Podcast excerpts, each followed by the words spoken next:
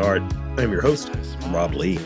And today, I have the privilege of being in conversation with the co founder and director of programming for the Media Rhythm Institute, MRI, a collective of art development programs focused on strengthening the skills of young creatives in the fields of music, media, and performance. Please welcome Deverick Murray. Welcome to the podcast. Thank you. Thank you. Thank you. I appreciate it. Thanks for having me. Absolutely. I'm glad we were able to uh, connect and form like Voltron here. So, um, before we get too deep into the podcast, I want to, you know, open it up for for you to kind of share the the Deverick Murray story and really, you know, key us in on a few things. Where'd you grow up? Uh, when did you realize that you wanted to pursue like a career in this sort of arts and arts facilitation sort of realm? So, so share the share the story with us. Okay, well, I'm from 21239. Most people know that's Northeast Baltimore. Oh, of course, I know. there you go. There you go. Uh, you know, grew up right across the street from Morgan. Um, you know, went to school, raised by, you know, my grandparents and my father. Um, one day in high school, you know, to give you a synopsis, but one day in high school, you know, the teacher who class I used to try to hook all my other classes in was like, I'm starting this debate class, and you will no longer be able to hook in here if you don't take this class. You're going to be great at debate. Um, and I, of course, had to follow through, you know, because that was the safe space in the school. I went to Digital Harbor High School, was the first graduating class. Um, the teacher name was Miss Veltri, now known as Miss Luton. And uh, you know, the rest I would say is history from there. I went into debate, I learned my critical thinking skills. I started teaching about at 17 years old because you get to teach the middle schoolers, you get to teach the younger people. Um, and then in debate, linked up with some some brothers and some guys who put me on to Archie the Messenger and Lyrical the Lyricist. And Archie the Messenger said this line. He said, um, I never needed a chain. My skin costs cash. And I was at a place where I was learning about all of this, you know, um, history of black people in America mm-hmm. and everywhere. And so him saying never needed a chain, my skin co- cost cash. I said, you can rap or, or or make poems and say stuff like that. It don't gotta be about, you know, girls or or you know, bravado, or it don't have to be about what I listen to. I listen to Lil Wayne and Jay-Z. Yeah. I like I can rap about what we talking about, you know. So that kind of you know, put this fire in my belly. And so, you know, we did some revolutionary things within debate, like rapping and doing poetry and debate, you know, calling on artists like Com- Common and Lauryn Hill yeah. as authors, you know, but not your typical authors that debaters would use. Sure. Yeah. yeah. Um, and you know, I pretty much never look back. I continue to, you know, be have an entrepreneurial spirit and to get myself into situations where I was either teaching debate in a high school or, you know, being a debate coach at a middle school. And that just led me into, you know, always being able to use my voice and my mouth as you know the reason why people wanted to work with me or how I p- provide for myself, provide for my family. So hmm. that's you know pretty much the answer in short. And I always remember Miss Veltri. She helped me find my lemonade stand. Yeah. You know? Yeah. And so that's what we want to do at Media Rhythm Institute is help young people continue to find their lemonade stand you know, whatever that may be. They may come to us for music or for electronic media and film, dance or DJing, but they may just learn how to do good business. Yeah. And wind up being a cosmetologist or being a librarian, but you just learn what's your wheelhouse, you know?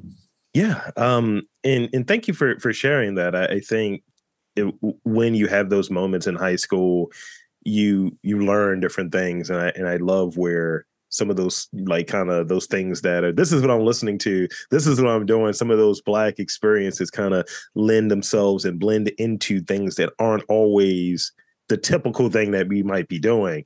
So I, I, remember this. This is gonna age me. It's really corny, but I did it. Uh, I went to City, and so I definitely know. I went to Morgan too, so I know the zip. Okay. You know, and over there, Rossiter, Alameda, holla at me, and uh, that's not really ridiculous, isn't it? And I, I remember at City, uh, I, I was really trying to impress this girl, and it was this guy. He did like we, we were doing the classics in like an, this advanced English class, and he was just like you know, he did all like the DJ Clue ad libs. Mm-hmm. And I hated it. I was like, I'm gonna do a better version of it. So I did a whole rap in character as Macbeth.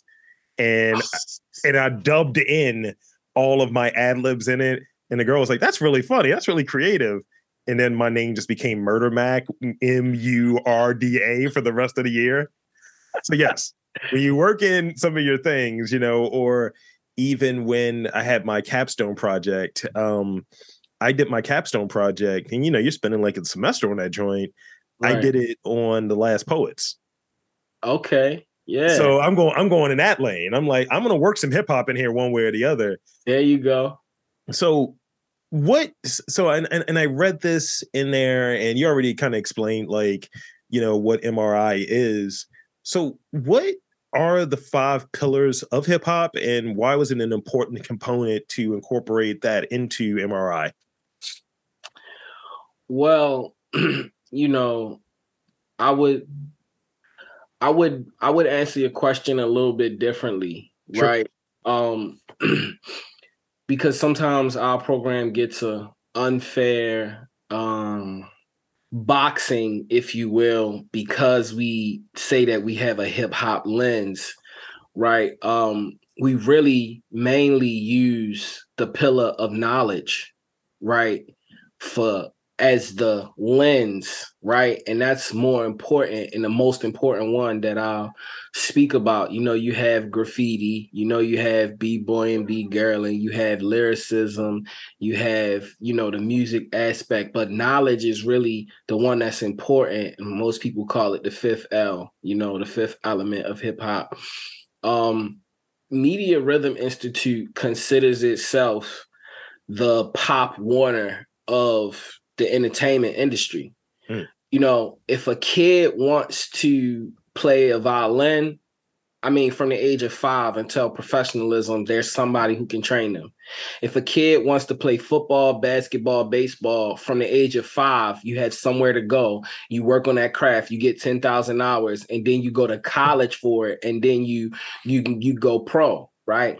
But most of the time in hip hop or in the music industry or in entertainment industry, you waste a lot of time in high school, middle school, you do a bunch of different things. You you wind up doing some drugs one day in school and you like music and then all of a sudden you're a rapper or all of a sudden you make music or you shoot videos or different things like that. We wanted to give kids starting at middle school the opportunity to have a skill where they craft, where they get 10,000 hours at entertainment industry. You know, we felt like young people are the driving force of the economy of entertainment, but yet they are purely consumers when they should be content creators, right? Yeah. And they should benefit from that. So the culture of what we do is hip hop, but not all the songs are hip hop. Not right. all of the what we create and produce. Um, and it's important for what we do to feel and look like hip hop because one, it's like one of the most fastest spread cultures without as much violence you know as all of the cultures. Like even if you look at some religions they spread but it was war behind it you mm-hmm. know? Um people just love hip hop you know? My business partner Jimmy Thomas from the curators of hip hop he you know goes has relationships in Hawaii mm-hmm. has relationships in every state in this country, you know, that's purely based off of hip hop. So, you know, young people love hip hop. It's a way of life, you know, and we like to center ourselves on knowledge. You know, the more you know, the more reps you get, the better you're going to be later on at what you're trying to do. And, and that's why the lens of hip hop is important with knowledge being, you know, at the forefront. Yeah.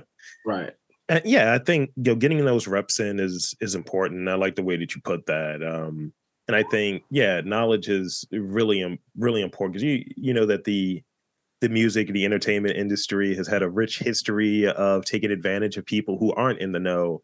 So being able to kind of help folks, and I think the other thing that I picked out of what you were describing there of also doing things that are outside of what you know has this definite definition of oh this is rap music this is hip music hip hop music and so on but something that's outside of that because at a point it does become diluted. It does become like okay everyone is is trying to do this and maybe it's not for everyone. Like i see that in some regards with podcasting. Everyone wants to have a podcast and most of them aren't good. And uh, you know if i'm being honest about it i mean it's a little smoke but most of them aren't good I heard you say that in the Delali interview, uh, and I'm gonna talk to you. I want to talk to you about that too because we want to collaborate. You know, I told the people over at MRI, you know, I was interviewing with you.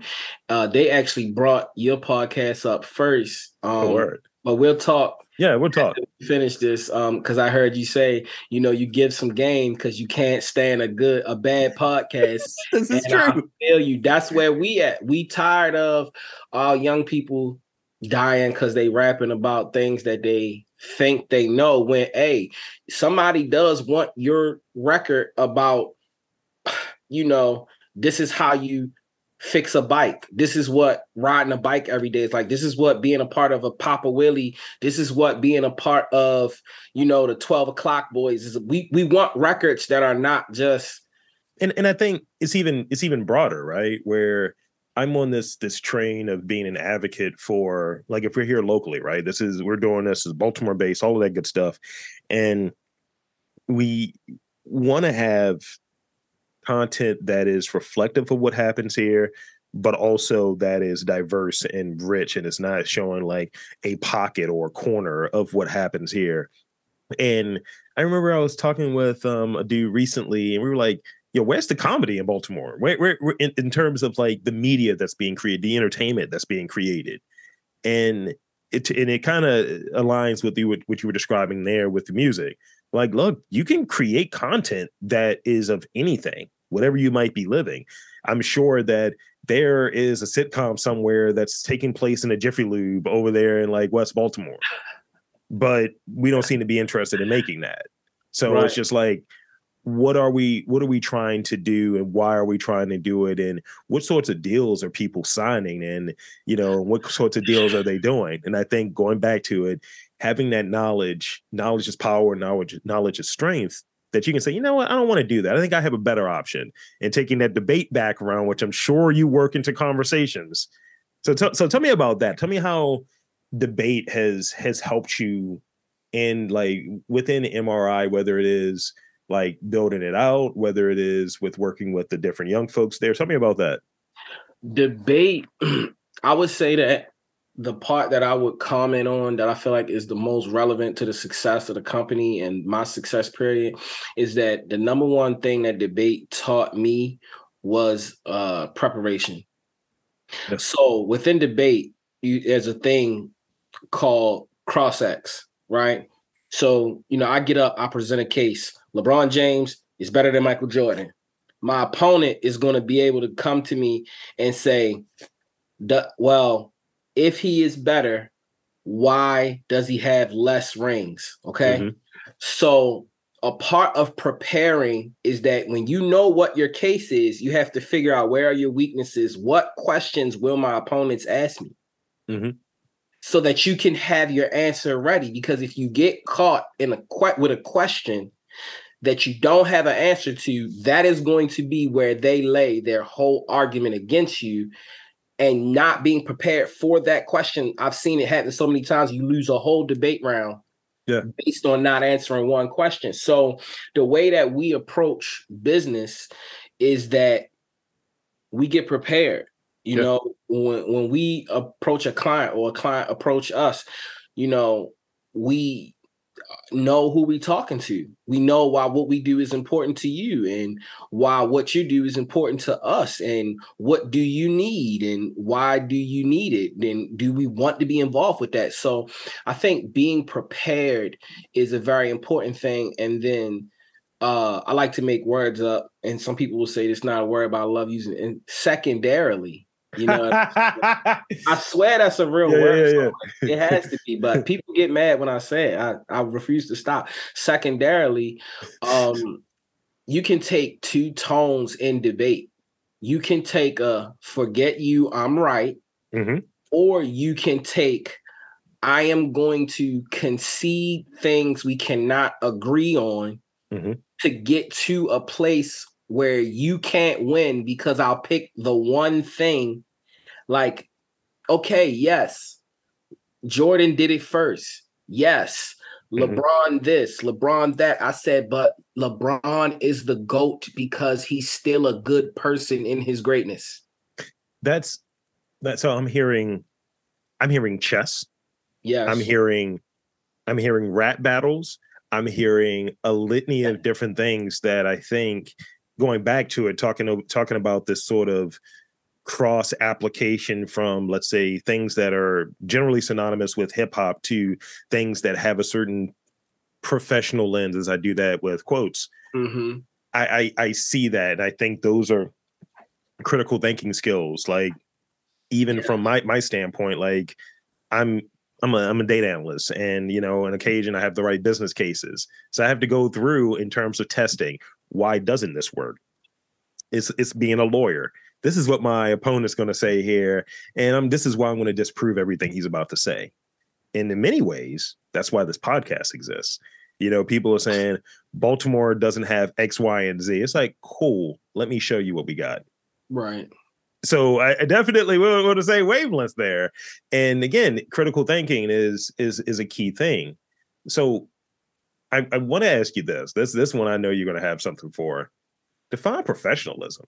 And do you feel that your perspective, being a black man from this part of town, you know, is represented in this larger idea of professionalism? Man, that's a great question. Um, so me and my business partner, we go on these runs, bike rides, walks. Um, and during the pandemic, we used to do them every morning. And we used to talk. And one of the things that's really a mantra in our company is two things. You are not a professional because you do something at a high level. Mm-hmm. That doesn't make you a professional. And you cannot claim professionalism. People who work with you have to deem you a professional. You ever hear somebody talk about uh, certain players, like let's say they talk about Tim Duncan. He said he's a true professional. Mm-hmm. But he they're saying that about somebody that's in a league in an NBA where theoretically we would all think everyone is a professional. Yeah. Well, the qualities that you would see come from a Tim Duncan, right, or a person that they would say that about is that, and this is what I was going to say was the mantra of our company. How do you manage your personal issues, whether that's trauma, whether mm-hmm. that's things that are currently going on in your personal life how do you manage those things in professional settings yeah when when you have to do your podcast and you just had an argument with a spouse or with the you know interviewee beforehand does that lapse over into the next interview when you know what i'm saying you just had to give your child you know a reprimand and now you got to get on and do your interview does yeah. that throw everything, you know, and I got seven kids and they all want something and it's all a conversation. How are you able to function when everything is against you? You know, mm-hmm. do you, you know, professionals, in my opinion, undersell, they over deliver, right? Um, they lose in silence and they also win in silence, right? And they're able to be good consistently and I think that that's what makes people great. And all of those things that we talk about make people professional, you know, and you got to have a really good control of your personal in order to be a professional. And so when it comes to like some of these ideas, because I I agree with most of it, right? And I think that there is a spot where when we hear that thrown out, I think without context, when we hear be a professional thrown out without context, it has a Eurocentric sort of vibe to it. That, for instance, you know, if you look at sports, right? You got to be a professional about it. It's like, yo, this football game is entertainment. This if this dude wants to sit there and like, you know, do the Tootsie Roll or something. I don't I don't know what dances people do anymore. But right. if that's what Mans wants to do, then in the the context of what this is, these are huge adults playing a child's game. But when someone is doing something that's a little too, this isn't button up, you got to be a professional, it feels like kind of like racism a little bit. And I feel you. I get exactly, you know, like where you're coming from, and uh, even going back to that Delali interview because you know he's one of our mentors um, through the Boost program, and you know we were already on this page, but it gave us more place to go. Yeah. Like where I'm at now in my life and in my business, I don't, I, I'm not even able to, like, I couldn't have ever got to that part of your question had you not came back and rephrased it because it's times where me and my business partner all the time, we walk into meetings and he's in Jordan's tracksuit, yeah. he has wicks, you know what I'm saying? But I'll walk in with a suit and tie.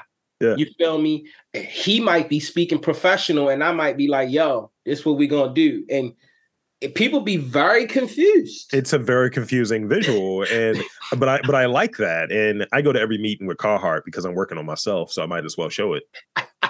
but but yeah, I mean, and, and and it's the thing where you already have whatever this person's preconceived thing. I remember listening to the homies from uh, what is it, um, Earn Your Leisure, and they were like, "Yo, well, this is hip hop. We're not going there with suits on."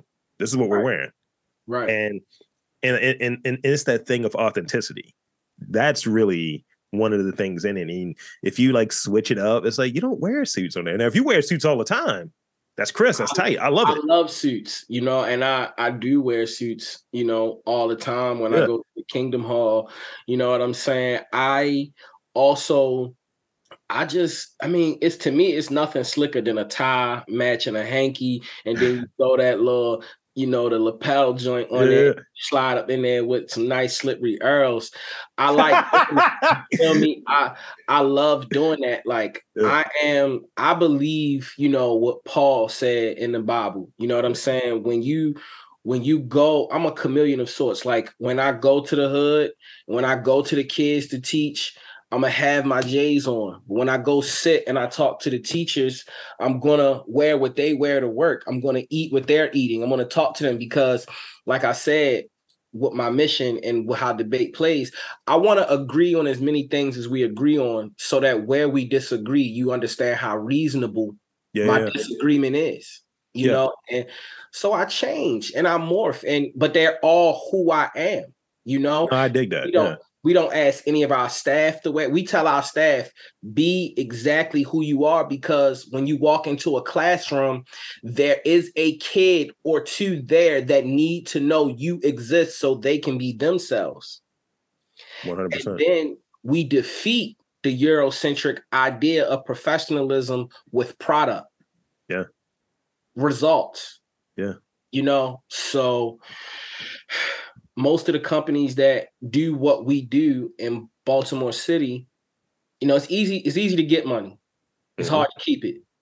And we're successful at what we do because of the product and the results, not because of what we wear, not because of how we talk, not because of where we came from. And you know, all you need is one opportunity yeah. to and if you can retain that, you'll keep winning. One hundred percent. And you know, and and I got I got one question after this before we get into these rapid fire questions. But I want to mm-hmm. at least throw this out there. At this period, and it's it's come up in a few different podcasts where I did the thing. I kind of sold out this sort of professional thing for for a job, but it was a job that was aligned to podcasting. It was aligned to marketing, things that were very important to me in that scope at that time. And I I sold out for it. I changed the visual to try to fit what I thought they wanted. And crush the interview. And ultimately, they just kind of went into a different direction. They, they did the professional ghosting, if you will. Mm-hmm. But I was stuck with this sort of stain of, yo, you know, you did that, right? You know, you kind of sold this out. It's like not say going there and be like, you know, like a hot boy, but also going there as you are, what have you. And, you know, I took that L, but I learned from that. That was the other L on that. I learned from it. And I was like, nah, I'm not doing that again. I'm just who I am. You either rock with it. Like you brought like when someone wants to work with me in this capacity now, it's like you brought me in. You you wanted me. You have more than enough content out there to get a sense of who is this guy. And sure, there's a certain degree of contrivance. There's a certain degree of performance in doing these interviews. I'm I'm relatively like quiet dude or what have you. When I'm doing an interview, it's like, all right, I I, I gotta act like I'm here. You know what I mean? I can't act like right. So, Definitely tell me about that. It's like, yo, you got nothing, bro. Like, what are you doing? All right. So you got to have that energy level. So yeah, I, I definitely agree with that. And I think that's important work, especially when you're working with young creatives. Like, be who you are. You're the only you. So this is the last like real question that I have, and right. I think I think community is a big component of the work that you're doing because I think without a community, without like people really working with you, people like like like children coming into the mix, young creators coming into the mix, and being able to work with all of these different people as mentors and such, I think one of the things that we've seen over the last few years, especially with like COVID, you know, you talked about being on Zoom so much. There is um there is a shift away from this sort of analog in-person thing. Mm-hmm. How do mm-hmm. you limit or manage the amount of digital that's within your work? Because I think sometimes, like for instance, I was telling you earlier, I went up there to Philly. I could have just got on, hey man, let's get on here in this Zoom. But I think sitting there and having a conversation with them, people are much more receptive to what you're saying, and they get that because you're right there. They can they can smell the fear. You know, so tell me about yeah. tell me about that. Well, you know, I do much more management of the digital workspace in my home than I do in the in in in in business, sure. right? You know, so like my kids have a, a video game limit. You get one hour on the game. You know, you you get one hour on your phone. You know what I mean? Um, we do much more management of that in the house and you can't stay in your room all day. You need to be downstairs in the common space with everybody you know talking. At at work it is very much so hard um to know how i manage that. I am a person who because of my morals and my values i don't do well on social platforms. Yeah it's so much based on unless like I love your your you know your Instagram how you promote yourself. Is very clean. It's organized. People can know exactly what they get in it's a lot of content. Easy to find what I want to see you know what I'm saying even though scrolling through it. But I I not not to downgrade or downplay you but in the work that we do because mm-hmm. Jimmy and I are very much so exactly the same in this, not playing social media so much. We have to hire somebody to do that. And so, but that's their business. Of, yeah. That's what they do. So it's a natural divide. Um, I'm so much so in love with Zoom though, because we had to bring all of the people together, get them somewhere. Then you got to think about feeding them and and then worrying about getting sick. Where now we have staff wide meetings where everybody can be where they need to be. It's saving on gas, it's saving on travel time. But we do for every three meetings we have on Zoom, we're gonna have one in person. We're gonna break bread. We're gonna yeah. eat.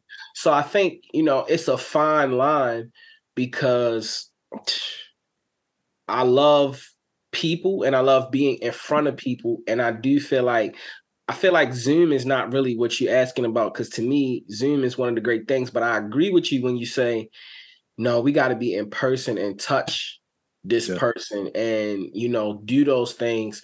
So I, I guess really honestly, my answer is that I'm not managing it much well, you know, that much and but where it is is working is much more managed you know in my personal life eh, with my children raising yeah. them. But for the most part it's really hard to get around because we do so much music and video. Those things have to be coordinated through you know zooms and via telephone and phone calls. Um, but we teach in person. You know the important yeah. parts of what we do happen in person, but we are prepared to do those things virtually if need be, you know? No, that that that that helps. That makes a lot of sense. Um, I think you know there's different tiers, and, I, and I'm going to move into these rapid fire questions, but I think there are different tiers with it where, you know, some people rather do the passive thing. Let me text you, let me email you, but I find that, especially when you're having conversations about funding and so on, you have a conversation with somebody, you're on the phone with them, right. It's more receptive. It's not i think that's that's how i look at it. And I, but I like the way that you described it. It's like yeah we're going to do zoom because that's the make that's the way that makes the most sense. But we're going to break bread. We're going to we're going to do these things that right. show you know that we're we're connected. It's almost like when you know people were shut down from going into the office. It's like eventually you're going to have to get back in there. You got to get used to that sort of connection. And it's like i feel like when people went back, when people started going back, I was like, I don't think people are ready to go back outside yet. I don't, I don't think we're there yet because yeah. people weren't, you know, experiencing that. So I think being able to dabble and have enough in there, yes, use and I and I love that you were like, no, nah, I have someone to manage that, and I try to limit my time on social media too because it's a it's a it's a rabbit hole, and I'm yeah. like, let me schedule this and let me go through a third party app, have that thing scheduled to go out when the episode drops. Yes and move on from there because you know it's you get caught yeah and i i do have two more two more things to say on that topic now that i've heard your responses and thought about it two things one we use technology in our company as a tool mm-hmm. and do not allow it to be our way of doing things, right? But it's mm-hmm. a tool because sometimes people get confused with like money is a tool. Sure. But people fall in love with it. They praise it. You know what I mean? We try our best to Zoom is not the not the way we work. It is a tool that makes our business faster, more efficient. And, and so, you know, keeping things technology wise as tools and not allowing them to become our way, our culture, our way of doing things. That's that's that's a that's like how I would say that we do manage it. Mm-hmm. But then the second thing is this to comment on what you said about people not being ready to come back outside, man, we had to have multiple trainings to explain to people these children and these parents have not had to answer to anyone years. Yeah. And these teachers have been beat upon you know, these administrators have been beat upon for two years through, you know what I'm saying? Yeah. The the the screens. So we have to do everything with love. We yeah. have to come into understanding that nobody is the same. People are socially, you know, at a deficit because of two years of not being in person. So, you know, I, I feel you on that, man. Yeah. So and, and thank you for that. I, I, think we can move into these last few rapid fire questions. They're quick questions. You know, we, you know, we don't want to get in the weeds on these, but I think you'll like them. I think you'll like what we got here. Um, okay. So, you know, I like to look at it like I said what I said. You know, that's kind of what it is. All, All right. right. I'm going to start off with one that's going to be controversial for you. Favorite pair of J's? 11s. Okay, that wasn't controversial. Yeah, uh, these joints right here, I was specifically wearing. This guy, this guy to be just. I want to feel good when I'm in my interview. So uh, I love that. It's just something about the look that's yeah. like it just you know I don't know it just look good upon feet you know and they comfortable too what is okay this this this one is a thing this, this, is a recent question i've asked you only be the second person i've asked this uh, so far uh, from the year that you graduated from high school what is your favorite song that came out that year? Wow. Yeah uh-huh. I don't even know. 2000 and i graduated in 06 I feel like it has to be something from Kanye West. 2006 songs. Let's skip this one and come back. Okay, we can come back to it. Um, so this is another kind of going into the Warpole sort of situation. Uh, what is a hip hop trend? I'm thinking fashion here that you want to come back. Like, you know how we we we swap out things. I remember when when I'm a few years older than you, I graduated in 03 and it was a lot of Girbauds, a lot of long tees, a lot of Girbauds. Uh-huh. So so what is a trend that you were like, you know what, I want that to come back? Man, you know what? I you probably would hate this answer, but I don't want none of it to come back. like I was one of those kids where um I was ahead of, you know, the, the cultures and the curves because my grandmother wouldn't let me dress like everybody else. So Yeah. I was wearing form fitted t-shirts and pants that were a little bit tighter when everybody was wearing baggy jeans and Girbauds because she was like, You're not gonna look like them because when the police come to scoop everybody up, Oh, you better look different, you know. And so I I like I've been dressing like this since I was 15, and I'm pretty good with it staying here. Okay. Um, I'm gonna go with Rick Ross hustling. That's a good one. I'm looking at it right now. to- every day I'm hustling, hustling. What? That's that's a good one. That's a good one. Um, yeah, I'm I'm I'm probably going with kick push because I was one of those kind of guys. But it's but did Kick Push drop in 2006? But yeah, and he dropped Daydreaming too. I guess that's a fact. but hustling's a, hustling is is fire actually. I mean, that like, you know, back then too, like I was the ultimate hustler. I used to sell penny candy at school. I used to sell 40 pieces for a dollar. I used to make a hundred dollars a day selling candy at my school. Son, I'm I'm six four, like like three hundred. I carried around a duffel bag, with, like canned sodas. I was un- yes, and, and, and, uh, I would go to the uh, what's the what's the spot? I would go to like BJ's or Sam's, E greens. Yup. and then I'm undercutting the cafeteria. Easily. Yes, Listen, I got in trouble so many times at school. you know the uh the strap notebook that was strapped on your side. I gutted the whole notebook and I just used to hit out the joint. Boom. Zip it. That's it, really funny. Yes. and I- and I mentioned I mentioned my size because of the duffel because it looked like I was going to football practice. So it's like, oh, and I'm like, I'm not on a team. A team. I'm selling. I'm selling these candies, selling sugar. When my teacher found out how much money I was making, they made a school store. Wow. I'm the reason why Digital Harbor had a school store. They That said, is right. "There's no way this guy's making a hundred dollars a day. So let me let me throw this last one out to you. Um, yes. So you you mentioned the LeBron and and uh, and Jordan sort of situation, which is always a thing. I want to switch it to creative since that's the lane that you're in. Yes. Who name a creative that you think is overhated? Overhated? Yes, and that's what we're gonna close on. That's what we're going to close on there. Overhated. Yeah, They just hate on this person. it's like they can do no good regardless. And but it's like, but they're good though. Nah, they're whack. I don't like them. But it's like everything they do is fire though. You know, uh, this is a little bit confusing because he gets so much praise hmm but the conversations are always stupid to me. Like, I mean, it. I'm a Jay fan. You feel me?